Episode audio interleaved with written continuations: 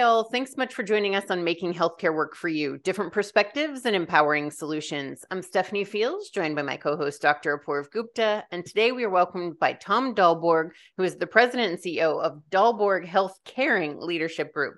Thanks so much for being here, Tom. Oh, it's it's an honor. I appreciate the opportunity to share with you and Apoorv and all your audience on LinkedIn, you have an incredible reputation for compassion and your intense commitment to that. So why don't you start by telling us where did that form? Because you said you've been working in healthcare for 40 years. So what keeps you going and where did this all come from? When I think about what drives me to want to do and help in this way, there's a number of different reasons. Some of it goes back to, you know, when I was a housekeeper at a small community hospital just south of Boston. And, uh, uh, uh, you know, I, I would be cleaning rooms and I would have these opportunities to talk with patients. And I learned early on that as a housekeeper, I was as much as the care of the care team as anyone else. When we think about in, infection control, it's like that was my job, that was my focus, that was my passion. I learned that because I was surrounded by peers that understood that, and we were treated with respect and dignity. And when I was a, I was also a transport aide. And when an elderly woman asked me to stay with her because she was scared and she held my hand so tight, and I got to kneel next to her as she went through her procedure, it, it was just incredibly powerful and eye opening for me as to how each of us, all of us, have this opportunity to love and share compassion and empathy and connect and bring humanity into healthcare. And then another driver was back in 2001, I got sick myself and I was told I would never work again. I was told, get in line for a heart transplant. And I remember one of the early nights, it might have been the first night I was in the hospital. My bride had to leave me because she needed to go take care of our young children. And it was dark in the room, and, and I was so down and I was afraid. And uh, I was thinking about everything. You know, am I ever going to leave the hospital? Uh, you know, who's going to take care of my children? Who's going? Am I ever going to see them again? Am I going to see my bride again? And I remember there was a nurse, Nurse Linda, and she came into my room in the middle of the night, about 2, 3 a.m., pitch black. And she sits at the edge of my bed and she holds my hand and she leans into me and she's looking me directly in the eyes and she's saying four magic words, four words of compassion, four words from the heart. Tom, I've got you and Stephanie was exactly what I needed to hear that I was going to be kept safe at that moment so that I could get to the next moment and then I could get through the rest of the night and then I could see my bride again and then we could go on from there on our on our healing journey. And, and so and then from there throughout my career I've had lots of different roles because I've been in healthcare forever. Um, I've just seen when we marry evidence and science and we marry the technology and we use that appropriately and we marry all those things to love and compassion and human connection and true caring. That's when the magic happens. That's when the special happens. And and i say magic but the reality is more and more the research is showing when we do that we create better opportunities to achieve the quintuple aim. We create better opportunities for people to have an optimal healing experience, or if they're on their dying journey, an optimal dying experience that aligns with their preferences and their cultures and, and all those things. So I would say those are a number of drivers that keep me in the game. I loved whenever you were talking about helping that lady and being there for her cancer treatments. You didn't say, I had to be or I spent time. You actually said I got to be, which is something because it shows like the fundamental compassion in you. And then it's funny that whenever you said you were going through treatment, that nurse sat on your bed and said, I've got you. So it still got, but it was like got in the most positive way for the provider, which is really, you know, fascinating and touching. It's so interesting because we hear how, well, how often do we hear moral injury? When we think about the healthcare system today, and our physicians, one, more than one physician committing suicide per day in America. When we think about the nurses that are burning out and everyone who's who's challenged in that way throughout the healthcare system, and then we think about these opportunities to love and these opportunities to connect.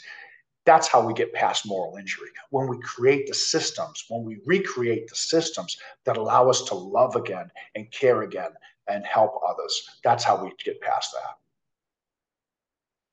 Yeah, it's uh, it's it's awesome. I'm I'm so glad, uh, Stephanie, you jumped in with that because, you know, it, it's it's that's the critical piece. You know, the compassion is the I think the idea to be able to hear, listen, receive, share, right? That's really where compassion comes in. And, and even in this, in, in the course of a conversation, I mean, I think that, you know, we can feel when compassion is present and when it isn't.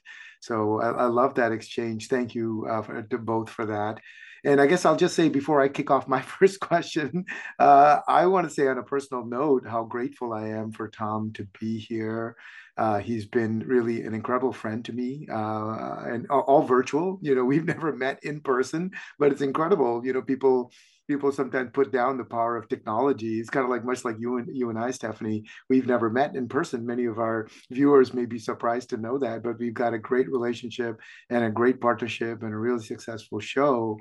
And Tom and I are, you know, another kind of amazing example of the power of love that can come together even you know just through virtual media um, so he's been a friend to me he's been a mentor to me he's really pulled me into his uh, community into his family. I'm, I'm, excited that i'm going to be able to get to get to meet them uh, you know soon. Uh, so it's very personal to me tom that you're here and i really appreciate your your guidance and, and and bringing me along this journey of love and compassion. Uh, thank you for that.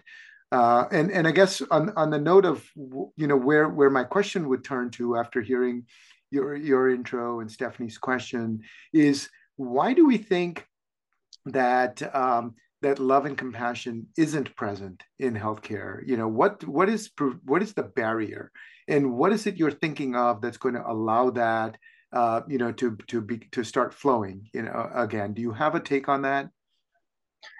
It's a great question, and I do and I do.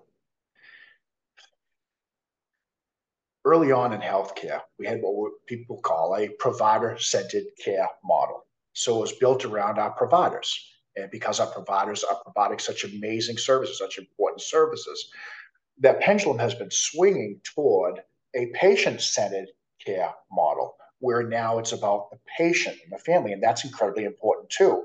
But it doesn't negate the importance of ensuring that our providers have the best systems in place, the best technologies, the best evidence that allows them to continue to honor their callings, as, as Quint Studer would say, to continue to bring their heart forward, married with the science, to care for patients. So we really need to think about how do we now bridge the gap that has been created here where the pendulum has swung from one side to the other. One of the models that is uh, that I was blessed to uh, be part of the group called the Hygieia Foundation, a nonprofit research institute, multi-specialty group practice and innovation laboratory that was recognized by ACP internists ACC and, and others for our innovations. And we used relationship-centered care, which is now honoring all those relationships, the full paradigm that we're talking about here to ensure that everyone is whole and healthy. And we're positioning others to be whole and healthy throughout the system, not just patients and families, not just providers, but the entirety of that model. Now, what I've seen more recently, and this happens with a lot of innovations in healthcare, is we take something that's brilliant that's heart centered, that's mind centered, that brings it all together. And then within our the challenges of our lives, the challenges of the complexity of healthcare, the challenges of the, our limited capacity, the challenges of uh, still a production based model to large extent, we create a bumper sticker out of it patient and family centered care, patient centered care, and we forget the heart behind it. We forget the morality behind it. Don Berwick talks more and more about the moral, um, the, the moral challenges and the need to bring morality back into healthcare. We forget that as we use a bumper sticker and a slogan and go back to our regular regular ways of being. It's almost like putting Spanx on for healthcare. we're, just covering it up, sucking it in, and making it look good, right? oh my gosh, I was in an airport not too too long ago, and I had just done uh, for Mental Health News Radio. I had just done a piece, and I was talking to the, the the, the host afterwards, and she referenced, "Oh, does that airport have the Spanx store?" I had no idea what Spanx were, so I got educated on Spanx. So thank you for, for that memory. Yeah. Um, relationship centered care, like many other things, unfortunately, has now turned into, in many cases, not in all, transactional relationship centered care we have a relationship to complete a transaction period because i'm busy and i need to get everything done. I need to see i'm not saying it's not coming from a great place. I have 30 more patients. I need to see them all. So i need to go from one transaction to another transaction to see them all. We have a huge opportunity before us to fix the system, transform the system, and create a system where those relationships are truly loving relationships. Again, that marry the heart and mind, and, and we're we're missing out. And you know, Apoorv and I have talked about this a great deal. You know, patients' uh, experience hasn't improved through 20 since 2016 and is actually worsening. Patient safety uh, since uh, crossing the quality chasm hasn't improved dramatically or significantly in what 20 plus years. Um, I just uh, listened to that piece from uh, uh, Peter Pronovost on uh, on about the waste in healthcare. 1.4 trillion dollars. 30% of what we do is needless. Add that to the fact that 90% of what we do in healthcare does not have high quality evidence supporting it. We have huge opportunities and what I've said often, and and and, working with you and Pater and Denise Wiseman and so many others, is when we truly love, we don't allow those things to happen. And when we love somebody and we love from that play that agape love, that we truly love them, not because we want something from them, but because we truly do love them, we ensure we're climbing every mountain we're breaking every barrier. We ensure it is based on the highest quality evidence. We ensure that regardless of the financial model, we're doing what's best for that patient. That's the opportunity we have before us. And that's why I get so passionate about it because I've seen the brokenness and how it can harm the, the providers, the nurse. I'm married to an incredible nurse. I've seen the harm that can happen to our nursing teams. I've seen the harm that can happen to physicians. I, I also seen the harm that happens to patients and families and communities we also have flames of goodness throughout the system. And we need to fan those flames before they burn out. And as we know, they're burning out right now.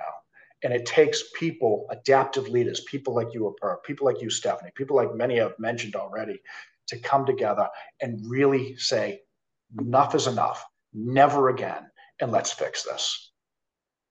As you were talking, you started mentioning all the stats about, you know, 90% of the things being what did you say uh, healthcare 90% of the things that you're doing in healthcare don't work or the waste all the different things. and i thought to myself okay how do we focus on the heart but also focus on these outcomes? Because ultimately like okay maybe it's going to be like cancer care with misery but they're going to get the the evidence. But then as you started talking you kind of answered that question and said when you start to put the heart into these things then those other things kind of take care of themselves because you're really doing it from this place of like i want to help this person. I want to see this through. So i thought that was a, a lovely transition that you made.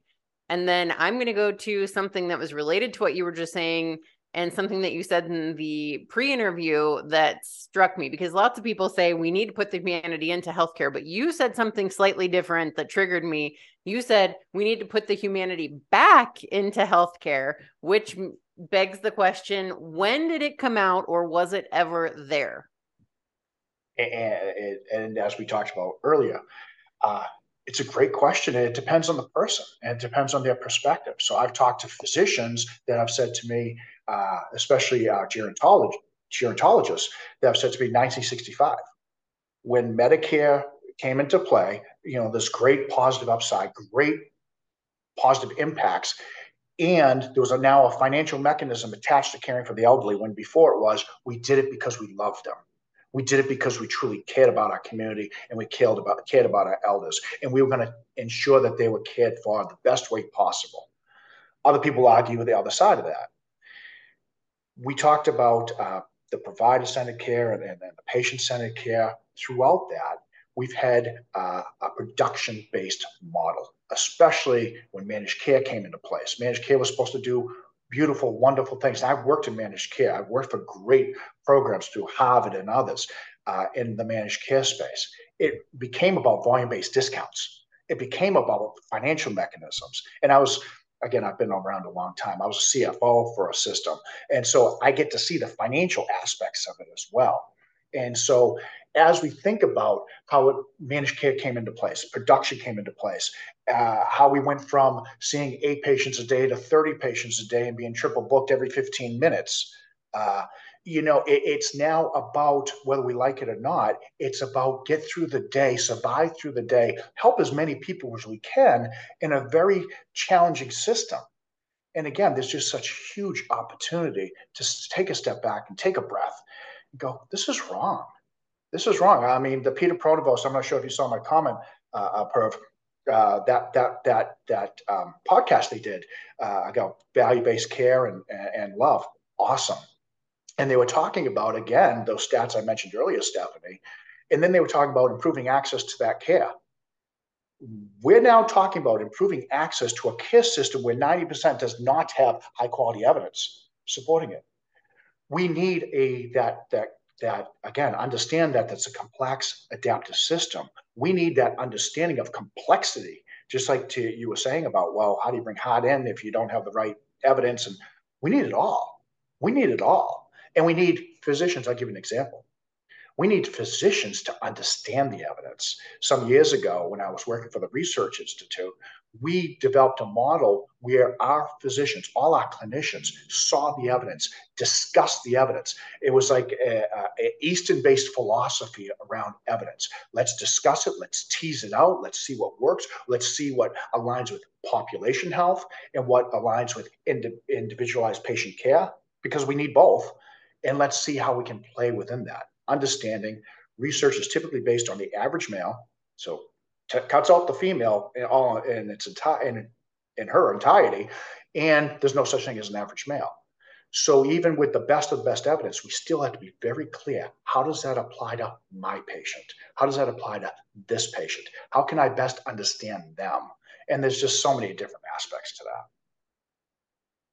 Yeah, Tom, you you covered so many different themes there, and you know they're all so critical. I think one of them that I'll pick up on that you're talking about, and, and, and Peter Pronovost in his podcast talked about it, uh, value-based care transition uh, you're tying you know the the opportunity also to the payment mechanism and signaling that potentially at least according to some ways of thinking as the payment mechanisms came into place in 1965 and evolved over time they created a more mechanistic transactional form of care which is sort of what's created part of our challenge. I guess the, the question that i have to you is as we transition from that to value-based care do you seeing any greater hope and potentially can you tie in you know this concept that you and i have been talking about called values based care which is that as you move to value based care you really have to bring in more of some of these values that we're talking about.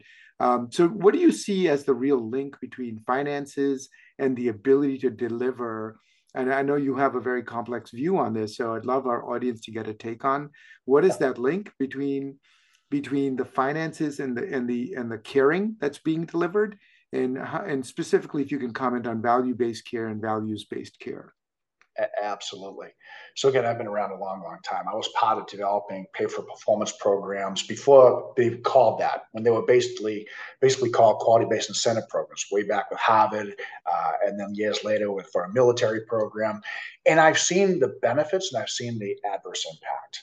And i know per you know i quote uh, a lot of studies that show that when we start to incentivize doing the right thing in healthcare, and, and this leads back to your, your question, Stephanie, as well. When we start to incentivize doing the right things in healthcare, we actually do great harm. What we're doing is we're now where somebody came into healthcare because I want to. Most of the people I know in healthcare are servant leaders. They want to make a difference. They want to help people. Now we say to them, well, we're going to pay you more to do this. And now it becomes this uh, extrinsic motivation to do the right thing as opposed to that intrinsic, I love and I care and I want to help others. And so the research shows that by bringing in these rewards pay for performance, value based care, those types of things, where we're saying we're going to finance this to be done, we're now creating a model that does not lead to lasting commitment nor lasting positive impact and starts to require additional financing for people to do the right thing. It's not the people's fault, it's the system's fault, it's the leadership challenge there that's creating that. And so now, a purpose you and I have talked about, when we think about values based care, now we're talking about, uh, actually, let me take one more tangent. Some years ago, I was talking to this amazing doctor, head of a quality organization in Maine, and we were talking about this new initiative, and I believe it was in the substance use disorder space. And she said to me, she says, yes, when the financials catch up, we'll implement that. The evidence was there, showed it was the right thing to do, showed it would have great impact financially and other ways. We think about the quintuple aim across the board. But because the short term financial model hadn't caught up yet, we were going to allow patients not to receive the best care possible because of the financial mechanisms attached to it. And that's the whole point. When we get to a place of values based care, as soon as we know that the evidence supports the right thing to do and leads to the best outcomes, and then we can, like I said, tease it out to individualize it for the patient, we're going to do it regardless. We're going to do it regardless. And then we'll figure out the financials. Like I said, I built those models. Those models, people think they're sexy and hot. No, they're not. They're quite easy. It's really about ensuring that we have the right evidence. We don't in many cases, and the right people at the table to deliver the best care. And so when we start to that pendulum swing from value based care to values based care, then we'll figure out the right path to provide the best care that leads to the best outcome, regardless of the incentives. And then we'll fix the financials on the back end if necessary. As you speak with uh, leaders around the country, uh, I think you have a very clear uh, ideas about how you can get them involved. You know, sort of like what's their call to action, so to speak. Uh, how should a leader of a healthcare organization be thinking about how what is it that they can do? You know, given that they're operating in this complex healthcare environment and still struggling with how to put together these incentive programs, as faulty as they are, they still have to try to get them to work because that's the way their their you know care will be compensated. Uh, what do you what do you recommend that the average healthcare leader should do in terms of thinking about what their role is in creating this health caring system? uh, not too too long ago, Authority Magazine asked me, "What's the most important thing for a leader? What's the most important thing you wish you knew as a leader?" And and part of my response was, "Well, the most important tool is to have a mirror." and, and that mirror so that we can look in the mirror. Number one, really see who we truly are and really identify who is that true loving self. And have I lost that person? And if I have that lost that person, get help. Find the right pathway to help, to, to get the help you need. Also see that op- those opportunities. See the opportunity. I have this opportunity to improve on X, Y, or Z find that opportunity, but still love oneself just as we are because we're we're created and and we're each individualized wonderful people that can do wonderful things and we need to embrace our own inner beauty both the the opportunities and the flames of goodness within us and then we need to now once we understand that start to carry that forth i think what has happened and I, when i talk to a lot of leaders is tom they'll say tom i want to do that i want to do that i don't know how or I've been so beaten down by the system. I've lost my purpose. I've lost my why. I've lost my ability. I, have built a wall around my heart. We need to break down those walls. And it starts with the individual at those leadership levels to really look in the mirror and see what is that wall that's preventing us from engaging that heart. Because as we know, and as we've talked about, when we truly love, we'll ensure that everyone gets the best care, has the best system, and leads to the best outcomes it's funny because I'm not really a particularly visual person, but so many times in this interview, I've had like the Spanx and the the other things. You know, when you were talking just now, I kept thinking of uh, um, you know, a like a heart transplant, like a heart in a cooler. Like we need that back. Like we physically need to be like, you've lost this, and we're gonna fix this. Here we go. Here's your here's your heart back. You know, it's but it, it, we have to find a way to get it back in there and i love the way you're thinking about it so thank you so much for being here and sharing your your input Oh, I appreciate the opportunity. I always love connecting with uh, Perv and now to meet you, Stephanie, uh, and, and, to share. And, and, again, throughout the healthcare system, there is hot, there's wonderful people. Those hots. We re, people to re-engage those hots. We can't say a nurse on a med surg floor an afternoon shift uh, with a nursing patient ratio of one nurse to nine patients is good enough. No, it's not, and that's not loving. And so we need to fix the systems, and uh, Perv and I talk about this a lot, which allows our nurses to re-engage their hearts. Because when they can't even go to the bathroom or have lunch, it's really hard to do that. And again, that's on leadership. Thank you so much. This was a fabulous conversation. Uh, thank you, Stephanie. Thank you, Perv.